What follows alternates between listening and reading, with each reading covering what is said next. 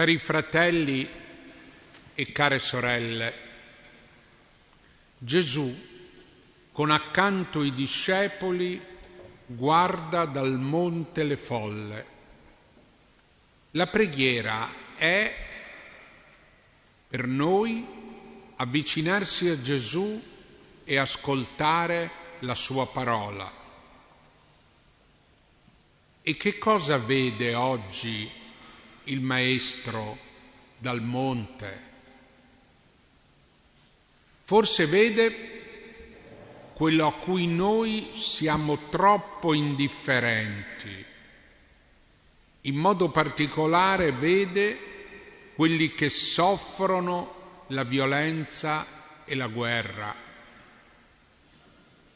Penso a quella colonna quasi costante di uomini e di donne, di bambini che sale dall'America centrale.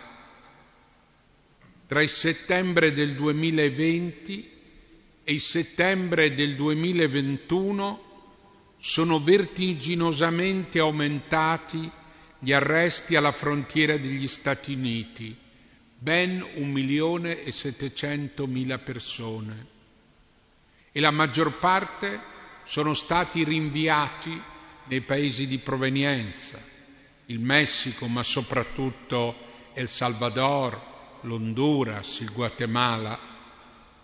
E il 70% degli honduregni e il 60% dei guatemaltechi vivono sotto la soglia della povertà, minacciati come sono dal narcotrafficante. Sono sospinti dalla paura e dalla disperazione verso un sogno di pace.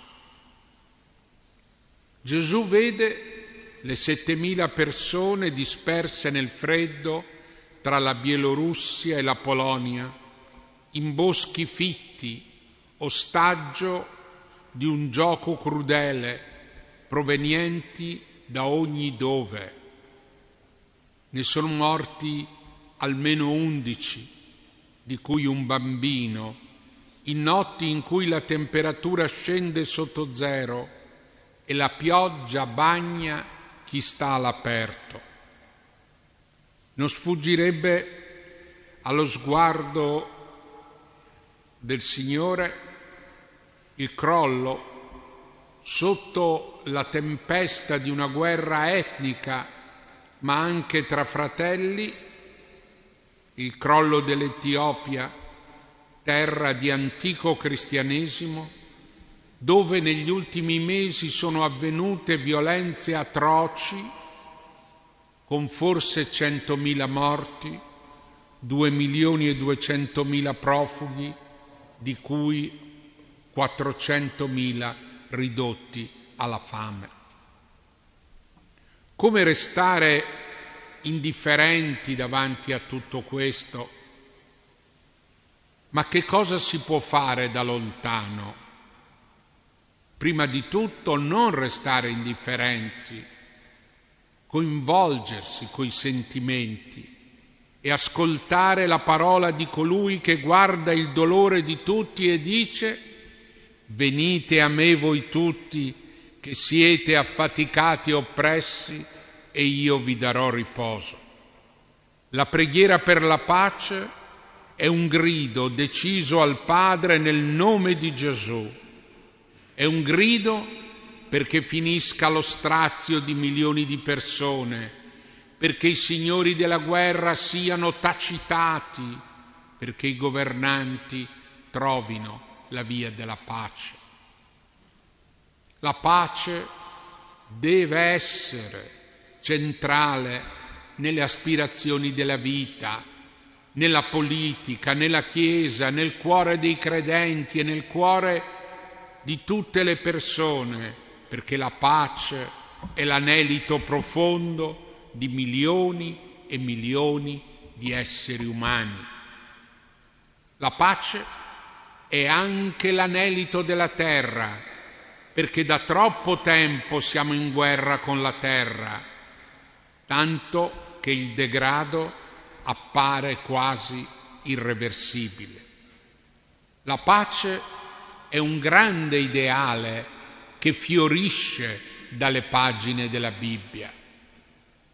Pace e felicità per i poveri di spirito, gli umili, quelli che piangono, i miti, quelli che hanno fame e sete della giustizia, i misericordiosi, i puri di cuore, i perseguitati.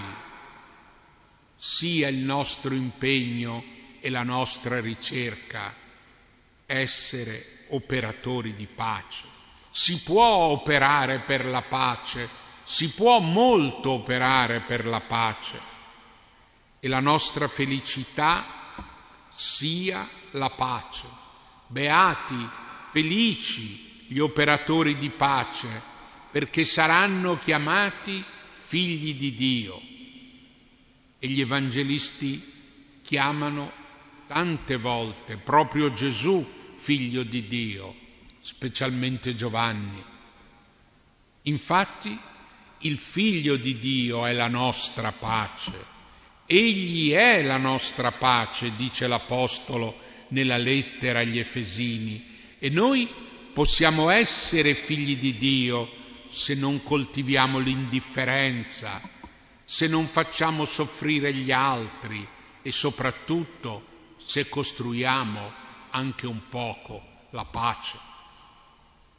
E allora, cari amici, uomini e donne comuni, credenti, possono fare la pace con la preghiera fiduciosa e insistente che non dà riposo a Dio, come dice la scrittura.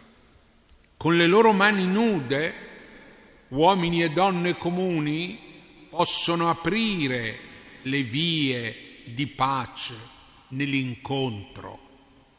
Beati miti perché erediteranno la terra. La terra non sarà dei signori della violenza, ma dei miti. E i miti potranno conquistarla al regno di Dio, sottraendola alla paura. È un sogno consolatorio? È qualcosa che ci ripetiamo tra di noi? No. È la via di chi non accetta più, di chi non accetta più che la terra sia abitata da tanto dolore, di chi non accetta più che la guerra, vero volto del male, abbia una parola definitiva e dolorosa nella vita di tanti esseri umani. Gesù ci dice che persino per coloro che piangono la felicità è possibile perché saranno consolati. Milioni di donne, di uomini potranno essere consolati con la pace.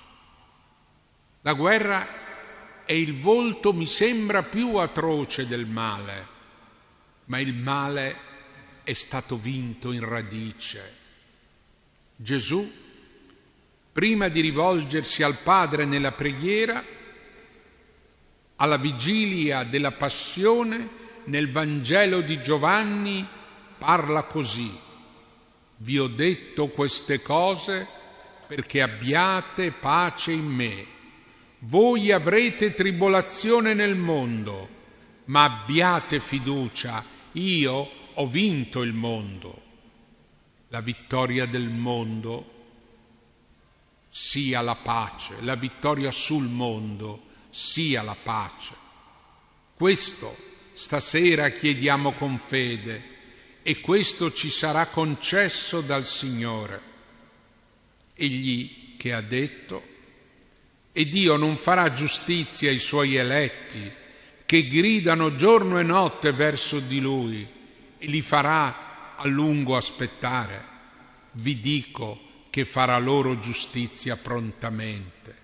Signore, non fare aspettare quelli che soffrono per la guerra, fa loro giustizia prontamente con la pace.